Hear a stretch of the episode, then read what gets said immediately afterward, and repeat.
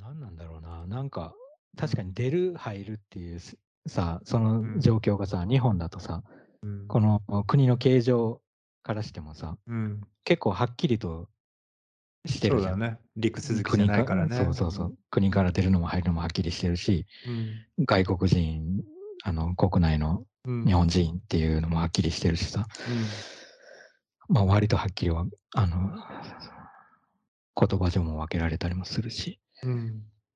そうだね。まあだから、そういうことなのかな。海を渡るっていうさ、なんか遣唐使的な、遣隋使か遣唐使か。うん。なんかその状態、その、そういう状況に対する、うん。なんか if みたいな。うーん、あると思うよ。よすなんか面白いなとは思うよね。うん。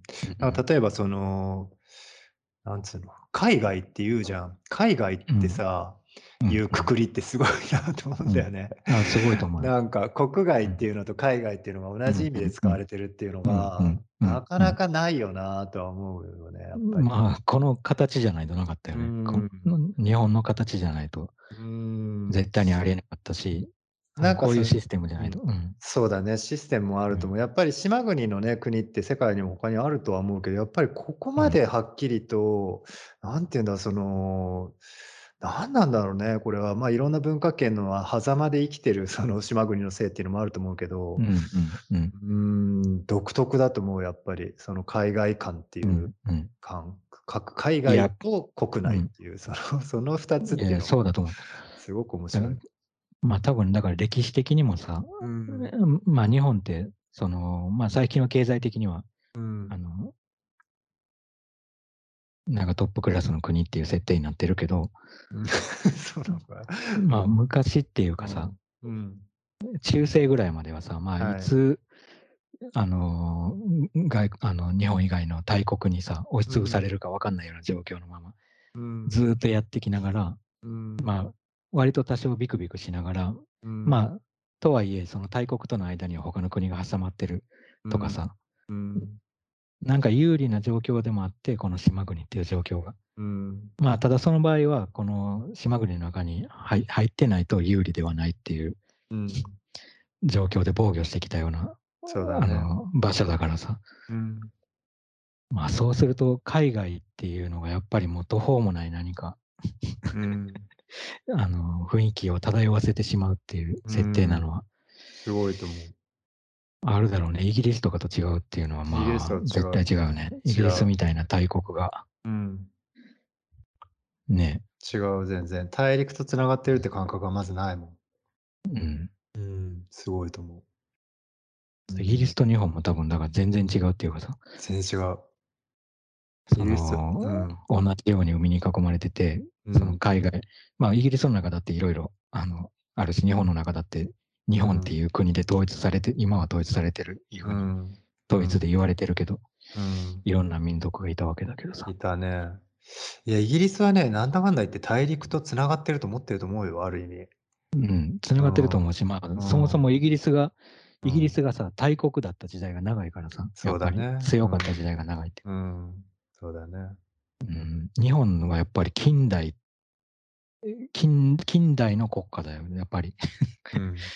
そのさ、街の様子とか見ててもさ、もちろん日本でも壊し壊しては建てっていうのを繰り返してるうん。から、あの単純には比べられないんだけどさ、うん、なんか時々思うのはさ、そうのん、いろんなあの場所に行った時にね、日本以外の国とかも行った時に思うのは、うん、その国の一番栄えてた時代の建物が一番残ってる気がするの。そこに。なるほど、なるほど。まあ戦争でぐちゃぐちゃに破壊されて仕方なくこう変えたっていうパターンももちろんあると思うけどね、空襲でうんぐちゃぐちゃになっちゃって。でも基本的にはなんか一番栄えてた状態の建物が再現、まあうん。再現されてなくてもその当時のが残ってたりとか、うん。あるいは再現されてたりっていうことが多いような気がして。うん。で、そうするとやっぱり日本っていうのは、その昭和のうん。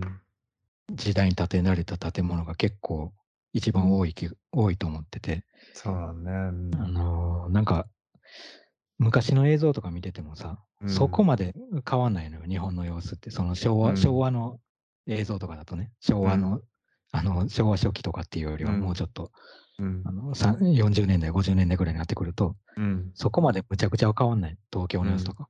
うん。まあコンビニとかがで出ていっぱい出てきたとか、なんかそういううん。細かいことはある,、あるんですよ。うん。だからやっぱりその時代に、あのこあの国の形が完成したんだろうなっていうか、今の今の国の形っていうか、うん。まあ、フランスとかだってその、まあ、フランスっていうかパリとかで分かりやすくなんか一番良かった時代の建物が絶対一番一番よたくさん残ってる気がするし、うん。なるほどね。うん、うん。だから今一番いい状態を迎えてる場所は、うん。いい状態っていうのがまあ何なのか分かんないけど、一番発展、経済的な発展を遂げてるうん。場所は今の時代の建物が一番うん。多いんだろうね。うん。この瞬間、うん。どこなのか分かんないけど。うん。そうだね。まあ、そうだね。まあ、い意識的にね、国づくりをしてるっていう感覚もあるだろうしね、そういう時はね。うんある程度。うん。なるほどね。そうだな。場所か。うん。場所考えちゃうね。場所のこと。うん。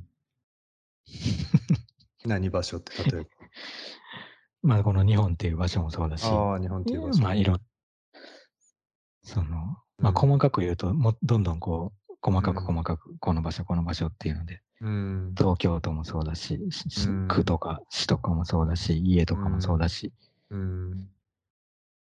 まあ日本じゃなくても、うん他のどの場所でもそういうことがあって。うん。うん。まあそうだな、散歩って、それに、散歩してるとそれにすごい左右されるんだよね、やっぱり。散歩できる場所ってさ、近所じゃん、絶対。そうだね。そんな、わざわざ、電車とかに2時間乗り継いだところでさ、うん。の乗っていったところで今から散歩しようかって、うん。なかなかなんない旅行になるもんね。なんないね。うん。小旅行だよね。うんねだから散歩ってなると近所になって、うん。でそうするとやっぱり街の形とかさ、うん。なんか自然の量とか車の量とか人の量とかにすごい左右されるからさ、散歩うん。うん。で考えることもさ、結構散歩中に考える場合がお俺は多いけど、最近は。うん。やっぱりなんか影響されてるんだろうなっていう気がするもんね。散歩コースをだから、日によっては。全然影響されてるよね。ね。なんかやっぱりその生活圏みたいなものをすごい感じるからさ。うんうん。うん。まあ、すもちろん散歩もそうだし、散歩僕も好きでするけど、散歩だけじゃなく、例えばそのスーパーまで行くとかさ、そういうのも含めるとさ、本当にその生活圏に思考がある程度左右されるなっていつも思う。うんうん。うんううん。ん。それはあるある。面白いなと思うし、それは。面白い。うん。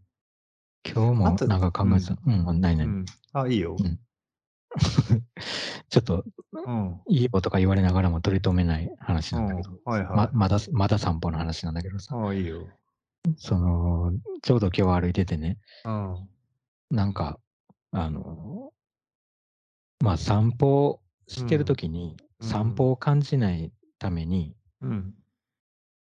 いや散歩を感じない考ために。え逆だ逆だ。だから考えてることを感じないために歩いてて、うんで、歩いてることを感じないために景色を見てて、うんで、景色を見てることを感じないために考えてるなと思った。なるほど。だだから結構一周してるっていうか、なんかいろんなことから。ずれてってんだ。うそうそうそうずらしていきながら、最終的にはその、本来やりたかったことを確かにやってるなっていうのが、ちょっと今日感じられて。ああ、なるほどね。なるほど、なるほど、なるほど、なるほど。それすごいいいじゃん。それすごくだから面白いじゃん。そうそれすごく面白いと思うわ。うんうんうんうん便利なんだよな、散歩。そういう意味では。それをやりやすいっていうか。面白い。あ、なんかね、僕もそれはちょっと面白いなと思うな、すごく。ちょっと感覚的に思うのはね、なんかやっぱりその、実作業と、例えうんばうん、その BGM みたいな感覚ってあるじゃん。例えばそれが実際に別に音楽流してるかどうかは置いといたとして、バックグラウンドミュージックっていうようなその概念があるはいはい自分がやってることはあって、それは分かってるんだけど、後ろで何かがまあ鳴っている状態とか、それが別にその音楽じゃなくても、例えば別に音じゃなくても、自分が考えてることがあるんだけど、その目に映ってるものが、まあ、BGM 状態になってたりとかそういうことうん。だよね。さっきのその散歩の。話って、それ。らがやってること、うん、実行してるこうん。とと、そ同時にそのバックグ。ラウンドがあって、ま、バッうんクグラウンドミュージックが。ま、リアルタイムであって、うんそれがうん。常になんかずれながら動いてるっていうのは、結構感覚的。にすごい分かるし、結。構面白いとうんうん。で、実際それって意外とすごく大事で、なんか、もう、ん、うん。僕は思うに。で、さっき言ってた。例えばその生活圏に、そうん。の実際の思考とかが左右されるよねっていう。話もうん、結構それうん、に近い気うん、がしてて、うん、例えばそのうん。生活圏みたいなものが、例えばうん、スーパーうん。行ってるみたいなことを一つそうん、のバックグラうん。ウンドミュージックとして考えると、やっぱりそ。こで出てきてる思考みたいなものとの対比とか絶対あ。るし、いつうん。もこの道を通っていくことによって、このこういったいい。いい感じのテンポが生まれるとかね、例えばだけど、そういっうんた何らかうん。のバックグラウンドミュージック的な概念みたいなものをうんう使うんうんこともあるとうん思うし、うんうん。それはすごく面白いなうん。と思う。なるほどなるほど。うん。バックグラウンドミュージックか。うん。確かにね。うん。あとあれだよね、なんか目うん。的をさうん。目的を持って、なんか目うん。的をやるその目的をやろうとするとうん。案外できなかったりするっていうか、まあ、面白くなかね。ったりする。だからん、その目的をずらしていくっていうのな。はあるよね。はいはいはい。あ目的としてかん自ね。分に感じさせないように あれ、コントロールするっていう。なんでなん？でも。分かるんだけど、あれなんであんん、な、あの、いやニッチもサッチもいかなくなっちゃったりすね。る時あるじゃん、その対面しすあるある。ぎると。うん、だからあ、やっぱり頭のさ、う。うん。なんか使ってる範囲みたいなのが自分でうなんかこう、ん。限定しちゃうってるような感覚ああるよね、そういう時は。あ。なんか目的があるから、今この部分だけうん。使えば目的に達うん。せれるはずってなるんだけど、でもうん。実際はうん。多分それ以外の部分も使わない使った方が、うん。あの、あの、もその、まあ、そのその、も目指した目的にうと同じん。目的にところに場所に行くかは分かんないけどうん。意外とそっちの方がはいはいあの、はいはいはいはい。進ん動けるっていうのはうー絶対あると思うんん。だよね。だから全然無駄じゃむなんかね、はいはいそうはい。いう、ある意味での逃。避みたいうなことって結ん。構全然有意義なんだよ。有意義って言いたく。ないんだけどね。だから無意義って言いたいんだけど。うん、はいはいはいはい。無意義なことが有意義っていうなんか、矛盾しはい。てるけど。まあ、言ってる意味分かるね。やっぱりそこでどうしてもその目的化することによって効率化しちゃっうん。て、ええ、うんうせば視ん。界が狭まったりするっていうことだよね。うん単純に言っん。ちゃえば。じゃあさ、はい。例えばさ、美うん。術館に行くのってさ、散歩うん。じゃないの？美術館を見てる状態って。まあ、美術館にん。行くまでの過程は、まあ、電車乗ったりとか、いろんなことが起こると思うんだけど。ん。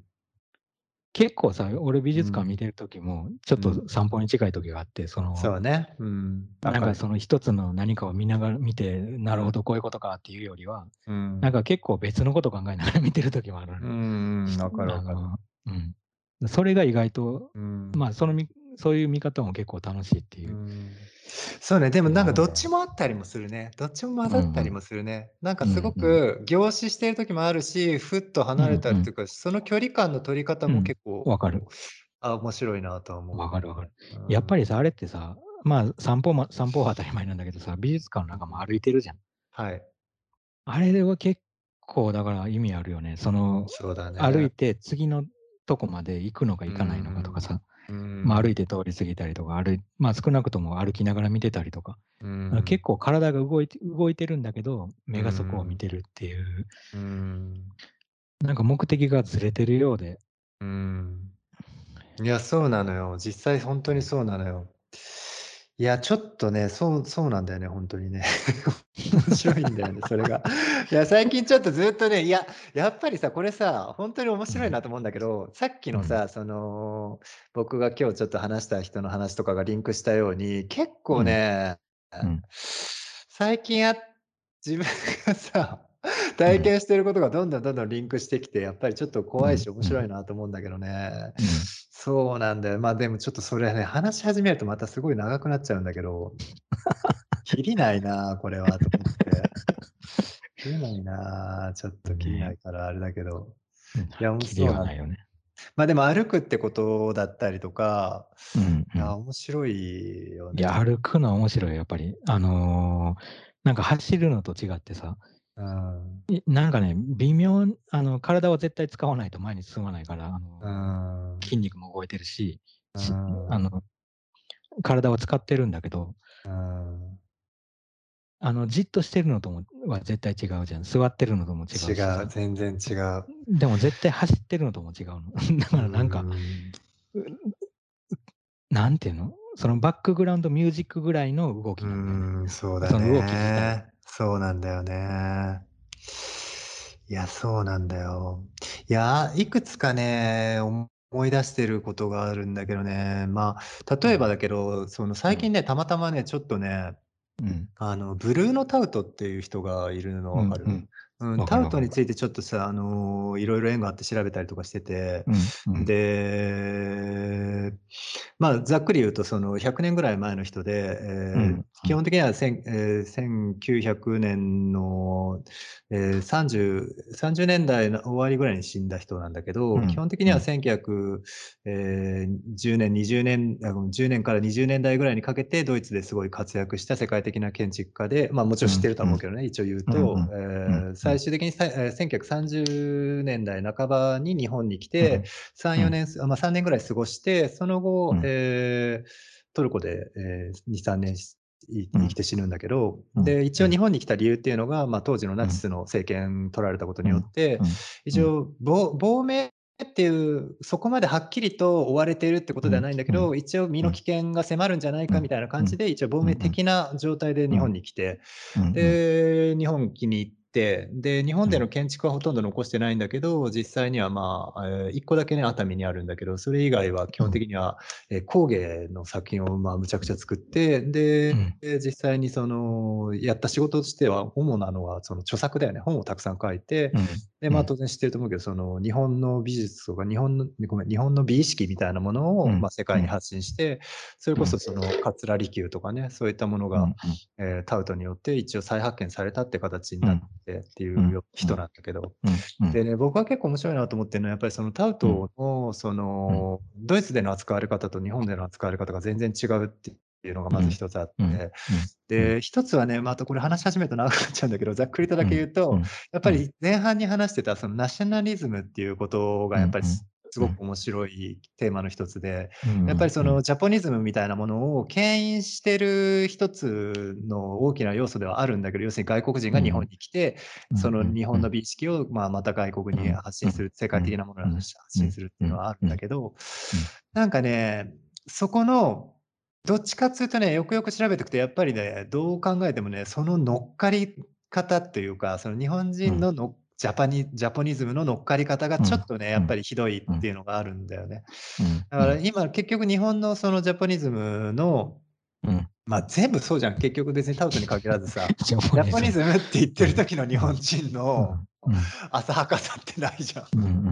ないよね。うん。で、別にそれはさ、日う本の美ん。術が悪いとか、日本うん美がうん。悪いっていうわけじゃなくて、た。だその、世界からこれいいねって言われた時に、いいでしょっうんて言ってうん。る時の日本人っうんて、ほんとに。浅はかというか、うんそれってうん。いつもまあ気をつけなきゃいけないところではあるんだけど、ま、そまあ、うん。その、ま、ごめん、今のはその話はね、ちょっとね、ほんとに色々言いたいことあるんだけど、ちょっと長くなるのがいい 置いて、うん。あの、僕がちょっと言おうと思ってたのは、そのね、建築についてなんす。で、そのうん。歩くってこととうん。かについてなんだけうど。やっぱりそのね、うん。タウトがその桂離宮を褒めた、その、たうん。単純に庭園から、まあ、そうん。の、庭に入ってって、その、まあ、その、宮に入っていく感うん覚とか、うん。空間うん。的な感覚でね、ま、そういったもうん。のを色々と細かに書いてるのもそうなんだけど、最うん。近たまたまね、そのね、友人がね、タウトのね、家に引っ越したのよ。へ僕はね、結構面白いなと思うのは、タウトってそれこそ100年前の人だからうんうん。あの、当然建築も100年前なんだけど、うん。あの、今でもタウトのの作った家っうてん。う1万個ん。ぐらい残ってんのね、ベルリンだけで。へえ。で、それがすごく面白いなと思うのは、タウトうんうん。が結局やった一番その世界遺産にもなってるのって、そのうん。集団集団建築というか、はいはい。うん集団うん。集合住宅か、集合住あるね。宅うんうん。うん。で、その集合住宅で、結うん。局さ、あの、なぜか日本において、すごくその国粋主義的な、そのうん。日本をすごくジャポニズムとしてま。とめ上げてくれた、そのうん。タウっていうイメージなんだけど、実うん。際にドイツではかなり真うん。逆で、社会主義うん。建築家として知られてて、どっちかっつううと結構ん。その後のうん。戦後は結構不遇な時代を送ってんのよ。っていうのはむしろん。逆に全然そのナチスに追われちゃうぐらい、その。まあ、むしろどっちかっていうとロシアに近近づいてたっていう疑惑がうん、かけられたぐらいのうん、人だから。で、ん、それでやってることが、その集合うん、住宅とかですごくそうん、の、まあ、労働者とか、そういった人たちが住めるような大きうん、なうん、場所を作ったうん、りとか、そこらうん、辺の、うん、まあ、思想もかなり面白いんだけど、見ていくと。で、実際にそれでね、最近ね、一人たまたま友人が、いや、最近引っ越すっつって、で、そうん、の引っ越しちょっと軽く手伝いに行ったら、あの、実際うん、タウトの普通に世界遺産で、普通にウィキペウィキペディアに載ってる世界遺産に住んでんだけど、その人は今。ん、ま、そういううん、感じだったりとか、で、たまたまそれとほんとにたまたまなんだけど、全くうん、違うところから、ちょっとうん、なん。かそういったアートのプロジェクトでやってて、で、うん、それちょっとうん、見て欲しいって言われて、ちょっと僕はたまたま、あ、遊び行ったひとこ友達に違って、それがうん、おばあちゃんがそのタウうん、トの、うん、その作った集合住宅の中でもちょっとうん、特殊な、その一軒家タイプの一軒家ではうん、ないんだけど、半一軒家タイプの、ええ、うん、住居に住んでて、で、そこうん、を結構自由に僕があの、単純に僕はただの趣味で、個人的な興味うん、で、うん、色々とうん、全部みし見たり写真撮らしてくれるっていう機会があって、で、ちょうできうん、たんど。うん、で、それがね、やっぱりね、もうね、面白くって、で、それこそほんとにうん、言葉にできないさ、その、なんでここからこうやってこっちまで数歩歩くとこの景色が見えてくるかなみたいな、うん、それがやっうん、ぱりあって、うん、で、僕は全然ほんときょう建築に関してはほんとに、ま、あうん、の、で、特に知識も何もないんだけど、たださ、やっぱ歩くだけで楽しいじゃん、これみたいな、うん、うそういったん、景色、実際にそうん、れがほんとにあって、その歩くってこととか、その見るってこととかと、その、あの、ち知識じゃなくて、なんつうの、思考みたいなものが、ほんうん、とにその、組み合わさってずれ合ってやっていくっうん、ていうの、うん、さっき言ってたような、その散歩っていうのと、見てる景色っていうのと、思考っていうものが、ま、ちょっとずれながら、ぐるぐるぐるぐるしていく感じっていうのが、ほんとに僕はちょっとそこのでの体験みたいなものがそこにあって、うん、いや、ほんとそうなんだよなって思って見うん、てたんうん、ね。で、当時の人たちが考えてたそういった感覚っていうのは、例えばそれを何とかして建築にしようと思ってた感じとかあって、うん、うあ、ん、そうなんだよなって思って今ほんとに話をね、あの、納得して聞いてたんだよね。うん、なるほど。うん。やっぱり空間的な何かっていうのと、実際にそれに対して自分が動くっていう何かがあって、で、それとうん、は全く別に空間的にそれを飛び越えて、単純に思考っていうものが動いてる感覚みたいのがあっうん、うて、そん、うん、れらが、まあ、なんて言うんだろうね、組み合わさってんだけど、ずれ合ってて反応し合ってるっていう、うん、あるよね。ええ、面白さとして。ま、住宅とかは特にそうかもな。でも、うーん。ま、暮らしてる人とかにとってはさ、常にさ、うん、うん。常にバックバックグラウンドミュージックだし。そうだよね。ほんとにそうだうん、よね。結構だからそうなんだよ。生活とかさ、散歩とかそういったものがある種、その、バックグラウンドミュージックとして考えた時に、例えばじゃあ、うん、制作っていうのは何なのっていう、まあ、いつもうん、のその問うん、題にまたうん、戻ってくるじうん、ゃない？うん、実際にうん、じゃあ一アーティストですっていうことをうん、表明する時に、じゃあどこまうん、でがアーティストのせあの、仕事なんですかっていうかさ、たあうん、の、うん、うん、やっぱりその問題ってすごく面白いと思って、さっき言ってたその社うん、会人とうん、してのうん、じゃあ、うん、ええ、生きる意味って何ですかとか、じゃあ、うん、価値うん、って何ですうん、かっていうのと一緒で、一アーうん、ティストっていうのが、じゃあどこまでがアーうん、ティストの仕事なんですか、じゃあそのアーティストじゃない時の仕事って何なんですかっていう話。いや、それすごく面白いと思う。で、うん、なんかやっぱりどうしてもちょっと、ま、ごめんね、話広げすぎちゃって、回収しないけど、例えばそれって、なんうん、かやっぱりうん、僕が結構今今の現代の問題で言うと、ジェンダーの問題って結構それが言われなんか噛み合わさってきてる気がして、僕の中ではね。うん、うん、例えばそのずっとその、まあ、男性中心主義だったりとか、ま、それこそ、ええ、まあ、ええ、ジェンダーだけじゃなくて、人種的なものうん、で言うと白うん、人中心主うん、義みたいなものがあうん、ったとしうん、て、うん、そういったその、例えば有名であるっていうこととか、例えば権うん、力があるっていうことだっうん、たりとか、うん、例えば存うん、在として大きいとされているその社会的なうん、枠うん、組みの中でうん、生うん、きてる人たちではない、そうじゃない人たちっていうのが、まあ、例えばうん、ちょっと言い方が失礼に当たるかもしれないけど、まあ、バックグラウンうん、ドミュージック的な存在だとして、これは別にうん、貝貝とか株っていうわけで。はなくてね、うん、単純うん、うん、うで、ん、そうした時にその人たちの持ってる意味みたいなものをやっうん、ぱりもう一回うん、考えなきゃいけなかったりとか、そこもうん、含めてのその人だあの、そうん、の大きなまとまりだよねっていう風にうん、考うん、うえん、直していくことっていうのはすごく、うん。ま、あ、それは的に大。事だし、繋がってくるなと思うんだよね、やっぱり。だからそのバックグラウンドうん、ミュージックとして、いあうん、の、成立するようにさ、そういう、まあバックグラウンド、バックグラウンドに、じゃ違うな、バックグラウンドミュージックを成立さす、成立ししている状況を作り出してる、うん。その、まあ、大きな何かじゃない人たちっはい。ていう状態で、それが成立してること自体がさ、うん。一番奇跡的な状状況っていうかさ、そうだね、本来だったら。うん本当はそれだけでもいいんじゃないかっていう部分もあるんだよ。だから、うん、実は。うんそのバックグラウンド、ドとは言うものの、だって地球だってバックグラウンド、そんなこと言った。ね。宇宙だってバックグラウンド的なものだし。うん、だから実はバックグラウンド的なものだけでも、バックグラウンド的っていうとおかしいけど、うん、バックグラウンドミュージックのように存在している、わかるよ。ただ存在しているものだけでも、うん、え世界は本当は成立するのに、うん、結構、だからその、過剰なもの、どんどんだから過剰になっているものが多くて、うん、まあ例えばね、例えば、うんまあこれわけわかんないよ。ここのつながり、うんそこそこになんでつなげるのかわけわかんないと思うと思うけど、うんうんうんうんさっきの大谷の話をしたときに、はい。俺はちょっと、これはね、まあ業界のことが分かってないからそんなこと言うんだと思うかもしれないけど、大谷とか、はさ、ああいうスポはいスターのはい給料がやっぱり高すぎる気がするの。なるほど。もう何何十億みたいな感じじゃん。なるほど。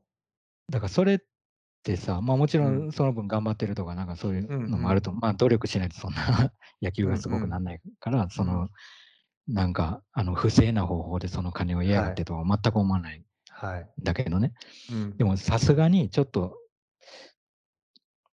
なんていうのか、前面に出過ぎてるっていうか、そのバックグラウンドから。なるほどね。かけ離れすぎてるその距離があまりにも大きすぎて、うん、だから人々がさ、なんかその、うん。憧れるような存在うん、として、うん、あのー何か存在するカリスマ的なうん、何かっていうっていう状況をなんか利用する、利用するためのうん、あの利用ししたいようなその広告的な何かとかうん、がね、そこに、あのそういう有名選手とか活躍してる人に近づいて、うん、そういいうお金を生み出してると思うんだよ。別にその、野球、野球の功績がすごい、野球の功績がすごいから、その給料が支払われてるだけっていうよりはさ、うん、その広告代っていうか、うん、あのー彼が出てかくることで看板と、してのね。うん。そうそう、そういう、あのー宣伝になるとかっていう部分が一番大きい気がする。うん。でそれって芸能人の人とかもそうだけどさ、なんか異常に給料高いの、芸能人の人と。か。なるほどね。それがさっきのその勇気づけられますねっていうか発言につながってくるんだよね、多分ね。そのそうだと思うよなんなんか煽ってるというか、うんその、うん、結構過剰なものだと思うんだよな、それ。うん、過剰になりすぎてるうんなるほどね気がするっていうか。なるほどね。そう そういうことね。なんか、確かにでもそういう意味で言う、例えば何でもいいけど分かんないけど、例えばまあコカ・コーラの宣伝があったとして、コカ・コーラを美味しく飲む女優とかうん。で、美味しい、美味しそう、美味しいですみたいな、例えば CM があったとして、、うん。うんうん。あそういう感じにちょっと見えてくるね。例えばそのニュース言って、し そうだね。し打って、勇気づけられますねっていうのって。いや、そうだと思う。そういうだと CM 思うと一緒そうそうそう。結構日本のさ、映画の CM とかってさ、でさ、見た後の観客の人にインタビューみたいなうん雰囲気でさ、うわ、はい面白かったです、感動しましはた、みたいな。人たちが何人か出てきてさ、そこで急にクリティックしだすやついないよね。そうそう、いや、でもこの作品は前作に比べて、みたいな感じで言うわけ聞きたいけどね、チャンネル変えないで見るけど。聞きたいけどね20分、20分ぐらいやってほしいけど。すごいね。ちょっと聞きたいね、それは。そう。だからそういうのと似て似たような感じに感じるよね。感動しましたっていうのなるほどね。あそこだな。なんだろうななんかね、それこうちょっと、むしろ逆にさ、うんそれこそその選手自体に対してもちょっと失失礼というか、け決してそこを掘り下げようとはしないというかさ、うんうんう別にん。その感動しますよね。なぜならこの人はこれだけ頑張ってきてこういったところがあってこういったっていういちいちそこまでは別に踏み込まないわけでしょ。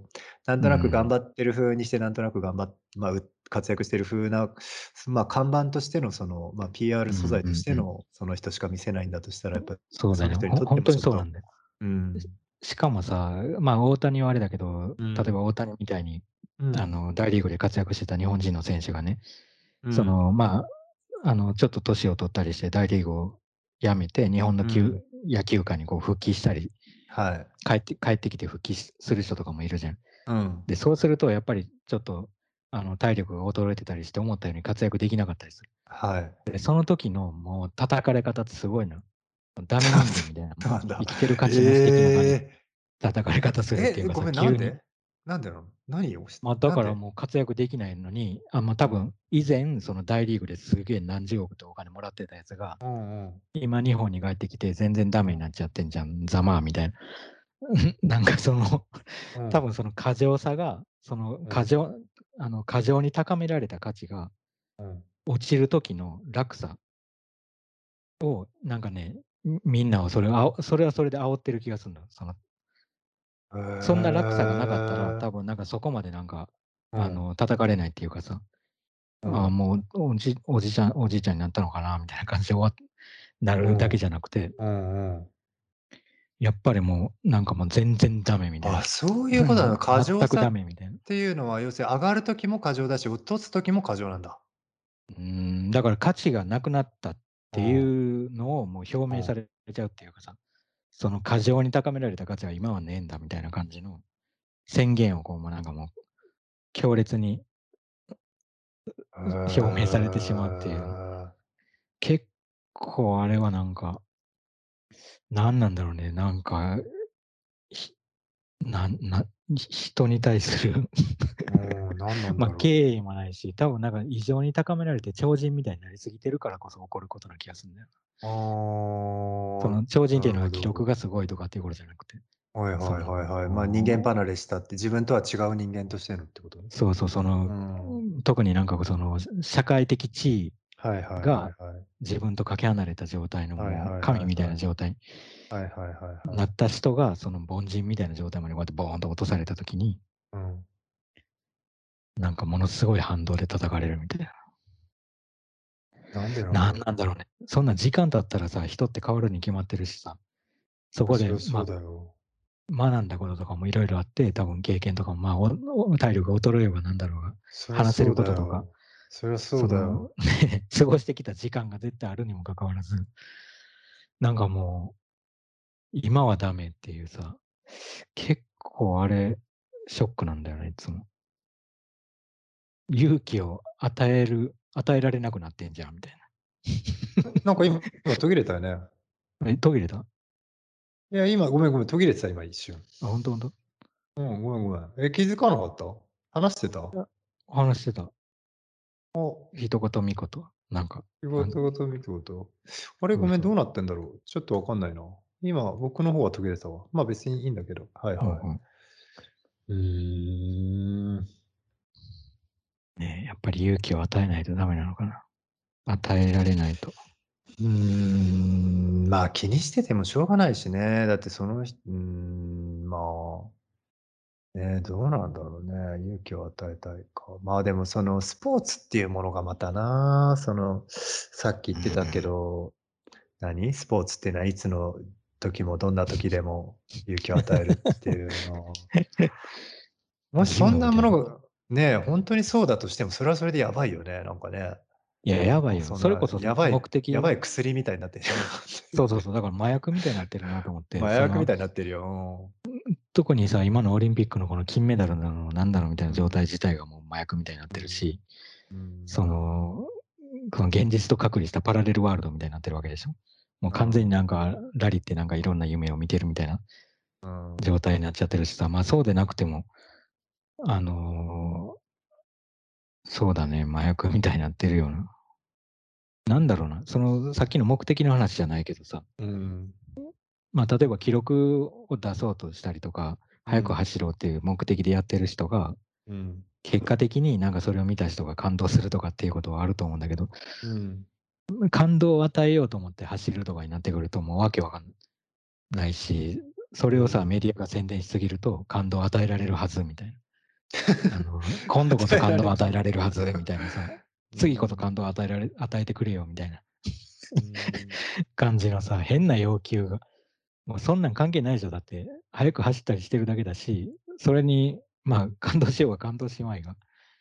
いや、正直言うとさ。これぜいや、うん。いや、あのさ、正直さ、やっぱりさ、うん。うん。聞いてみたいんだよね。ほんとにスポーツが好きな人に聞いてみたいんだよね。その感動っうん。て何なのか。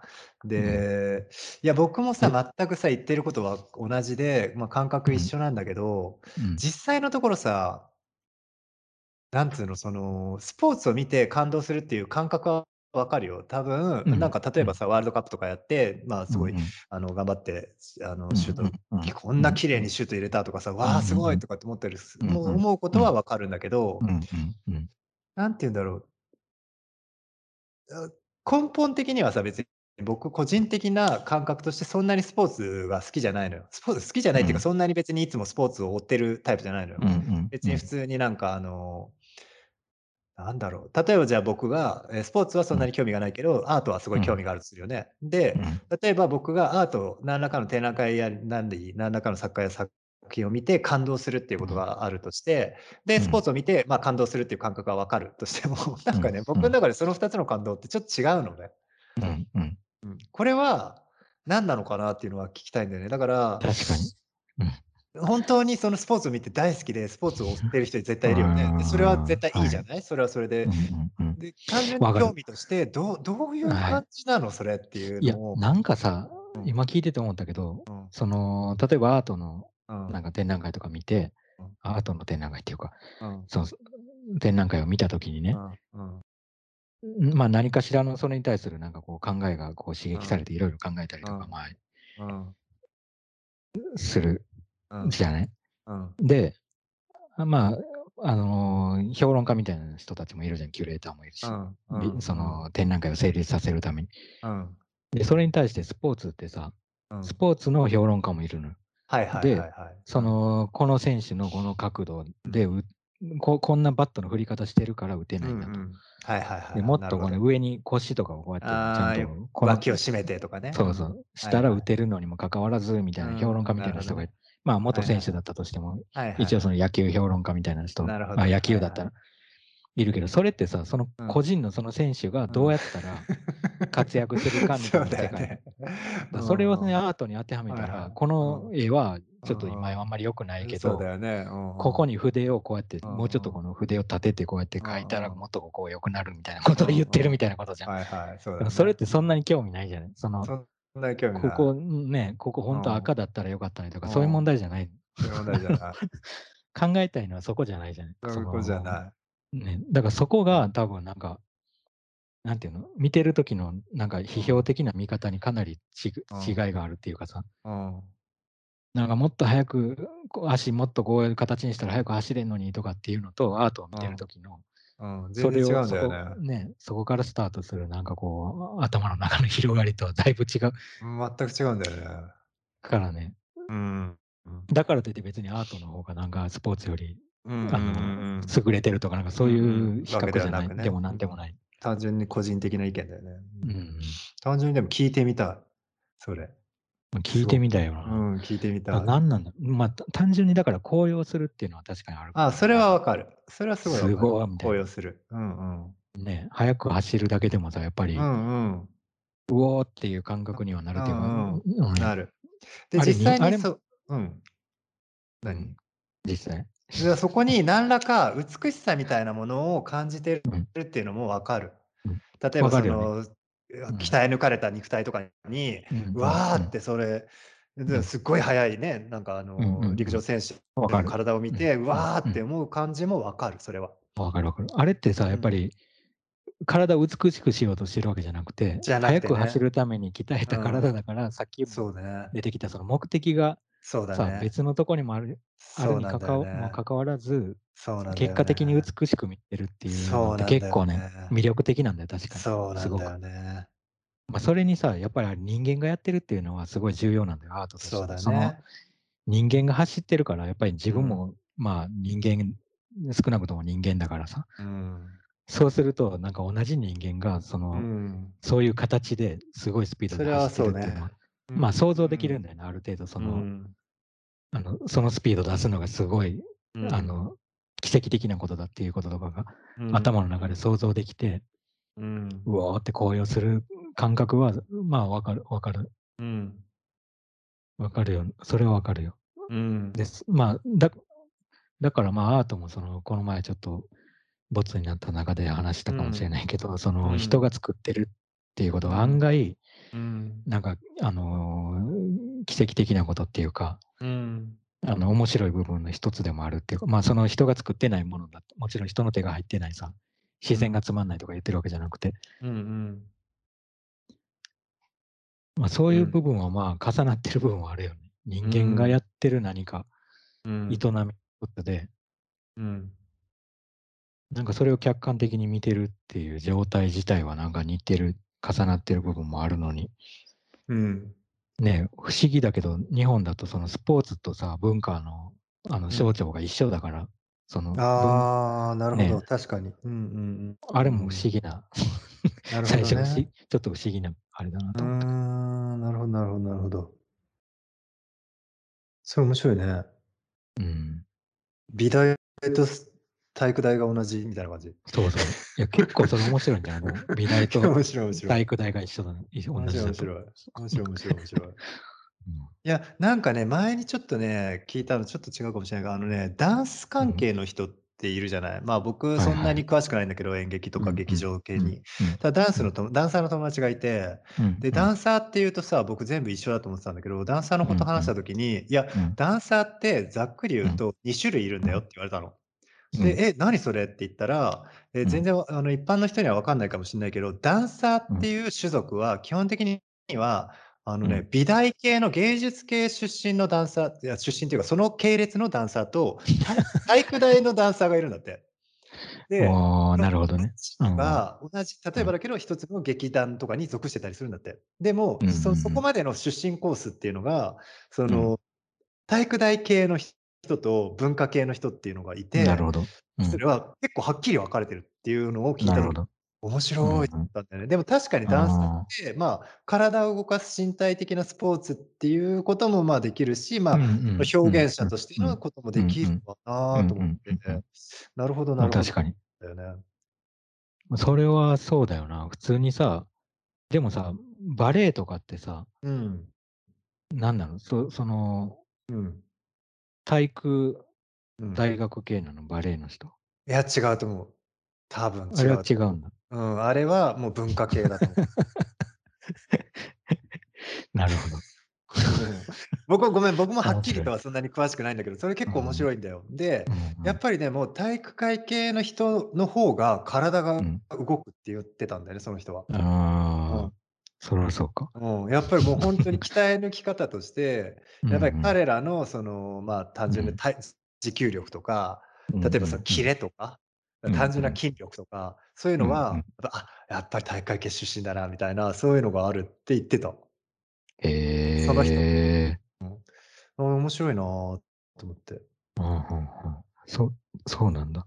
うーん。面白いね、それは。うーん、面白い。そうだよな。だってアートのうん、人はさ、うん。うん。まあ、あの、理系の人がたくさんいるけど、うん。体育大学のうん。ま、でも体育大学そうだよな。でも身うん。体を扱ってさ、それについて。研究してる人とかだったら全然あうんり得る。うんうん。あり得るね。確かに全然あり得うん。るね。うん。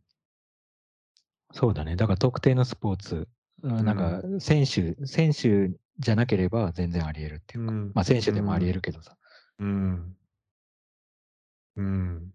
ね。うーん。なんかでもそうだよね。だから、ももしかしたらどっかで繋がれる可能性もあるんじゃないかなと思って話聞きたいのもあるよね。全然ある。全然あるよ。ね。うん。あるけどあれだよな。だから大会とかってなってくると、うん、ちょっとなんか。かなり距離ができてくるっ距離で。きるね、ね。なんか1位とか2位。とかになってくると、うん。別にあの、アートの人はみんなうん。同時にゴールするのが好きとか、なんかそういうことじゃなくて、全然それも。嫌いだけど、全くあ嫌だけど。ね、それも嫌なんだけど、でも少なくともさ、別に10.0とか言われてさ、うんうん。あの、あの世界ランクうん。26位とかなんかそそういうそういう世。界ではないのは確か。うん。そうだね。うん。だからやっぱりああいう数字とか記録になってくると、記録を目うん。指してくると、なんかちょっとかけうん。離れていくうん。感じがするな。だから目的か、んなんか内容はどっかで重なってるんだよな、多分な。なんか、多分プ根本。的なそうそうそう、それこうん。そ、そうね、プロセスとかもそうだし、だ、うん。それこそさっき僕らが話した、例えば動くっていうことに関して言えばさ、うんうんうもちろんどっうん。ちかっつったらスポーツっていうのはもうそのものだしさ、動くっていうことに。だ、ね。動くっていうこと自体について考えるとかってやっぱり面白いなと思うし、確かに身。体っていうこととかって、面うん。白いよね。やっぱり身体が動くってこと自。体がもうやっぱり、うん。知覚知覚的なことうだとも思んうし、繋がれるはずだとは思う。そうだと思うよ。だってあれも研究しないと絶対できないでしょ。だそできないよんながむしゃね。らに走ってりゃいいとか、なんかそういうん。話では絶対ないのは、まあ、それそれぐん。らいは見てても分かるうーん。しさ、ちょっとさ、ちょっとちょっとだけ聞いていい？うん。だいぶ遅くなってきたけど、ちょっうん。とだけ聞いていい？なんうん。か今話しててさ、きんうん。なんか思い出したんだけど、うんうん。今の部分で、スポーツのはい。話で思い出す。はいはい。そのさっき CM の話してたじゃない、オリンピッはい。クオリンピック関はい。連。はい。んで、ある会社の CM がそうやって、はい。ええ、スポどんな状況でもスうん。ポーツが感動を与えてくれるってうん。いう感じのセリフが、うん。なんか芸能人あの、女優の人が言ってはい。るんだけど、はい。なんかその時の映像がね、うん。その、ある場面ではなんかせんうん。スポーツ選手みたいな人が映るんだけど、ある場うん。面では、うん。いなんかこの選手じゃない人、うーそいあの、そのん。辺の人が、なんかこううん。遊んでるっていう、なんかスポーツこうレクリエーションとしてスうんポーツをやっうん。てるような場面もが映る。うん。なるほど、はい。でもそのどんな時でもうん。夢を与えてくれるのはうん。どっちなん？うーん、なるほど どね。なんかちょっとだいぶ違うじゃん、実はそれって。なんか、どんな時でもスポーツはやれる、あなたたちはやれるよって言ってるのか、うん。どんな時でもスポーツ選手の活躍を見れば勇気が出るよって言ってるのかって、実はだいぶ違うっていうか。うーん、すげえ面白いそれ。全然違う。うーん。まあ、CM 的には多分、あの、メインで言ってるのは、その、オリンピックの人たちが感動を与えてくれオリンピックっていうかすごうんい人。選手たちが感動を与えてうんくれて、うん。そこに、うん。まあ、至る道として、まあ、自うん。分たちがスポーツやるっていうのもその延長線上にあるっていう感じで、一般のん。人たちを入うん。れてるのかなっていう気がするから、目的とかゴー。ル見せ見せたいところは選手たちの方なのかなって気はするけうんど。けど、でもそのもしその発言がほんとにその選手がすごいとか、選手が感動を与えてくれるんじゃなくて、スポーツっうん。ていうもの自体がう感動を。与えてくれるっていう意味で言ってるんだとしたら、それはうん。結構面白いかもってちょっと思う。だから例えば。どんな時うん。でも体を動ん。かすことって言ったり、例えば。その。ももっと言ったら、例えばその免疫力に対してとか、そういう。こともあり得るかもしんないうんし、その。身体とか、ま、そううん。いうフィジカルってことに対して。いつだってそれをポジティブに、まあ、有意義に捉えることができるっていう意味の発言だとしたら、ん。なかなか感。慨深い考えることはいや、多いな、たそうだよね。うん。だからスポーツもさ、多分スポうん。ーツっていうことを、まあ、訳した時に、うん。日本語にした時にね、そうん。の運動っていうのと、はい。まあ、あの、全然違うのよ。スポーツを訳したら競技にはなるんないけど、でも。競技と多分運動があ。って、はいはいはい。運動って別に競技にもはいはいはい。散歩だって別に運動だし、はいはいはい。そういう意味ではスポーツかもしれない。もうそれこそ振り子の運動とかもね。そうそうそう。うんうんうん。だからそういう意味でのなんかうん。運動はい。が、うん。何か人間のこの、あの、精うん。神とかさ、考えうん。に影響がうん。影響を与えて、常にうん。何か、まあ。勇気かどうかは知らんけど、何かの。あの、影響を与えてるっていう意味だったら確かにでも、おすごいわかる。もしうん。面白い、それは。うん。でも、いや、ごめん、そんな絶賛してもしょうがないんだけど、うんうん。それでも面白いよ。なんかさ、うん、うん。少なくとも多分、いや、勝手に僕は今ファーッと想像したのは、自分がもう最後死にそうだとして、ま、病気だかうん、持病だかうん。分かんないけど、何らか死にそううん。だとした時に。自分の体がうん。動くっていうことに対して、うんうんう多。分感動できる気はするわ。いや、そそれ分かる。そうん。ほんとにそうだと思うよ。いや、そうだと思う。だって、この前さ、ちょっと入院うん。してて、退うん。院しただけで、うん。あの、そこから俺散歩がすごい、また、はいあ、はいはい。む前好きだったんだけど、もっとなんか。今好きになっちゃってて、うんうんなんか、うん。わ、すげえ歩ける、なんか、どこまでも歩けるみたいな。うん。あの、歩けるんだなっていううん。感動って結構うん。すごいよ。うん。体が動くっていうさ、それうん、そんな大した。病気でもなんでもないのに、そういう風にうん。なる。うん。だからさ、そんな重症でも寿命が尽きようとしてる時に体が動くっていうことを確認で。きたら、そうだ。すげえなんかまだ動いてる自分っていう感動はすごい。そういう意味ではやっぱりだから動けるって常に勇気は与えてくれるみたいな、そういう CM だったら 与えてくれる。かなり勇気与えてくれる、確かに。そういう CM だったらちょっと、えって思うよね。あもうもうね。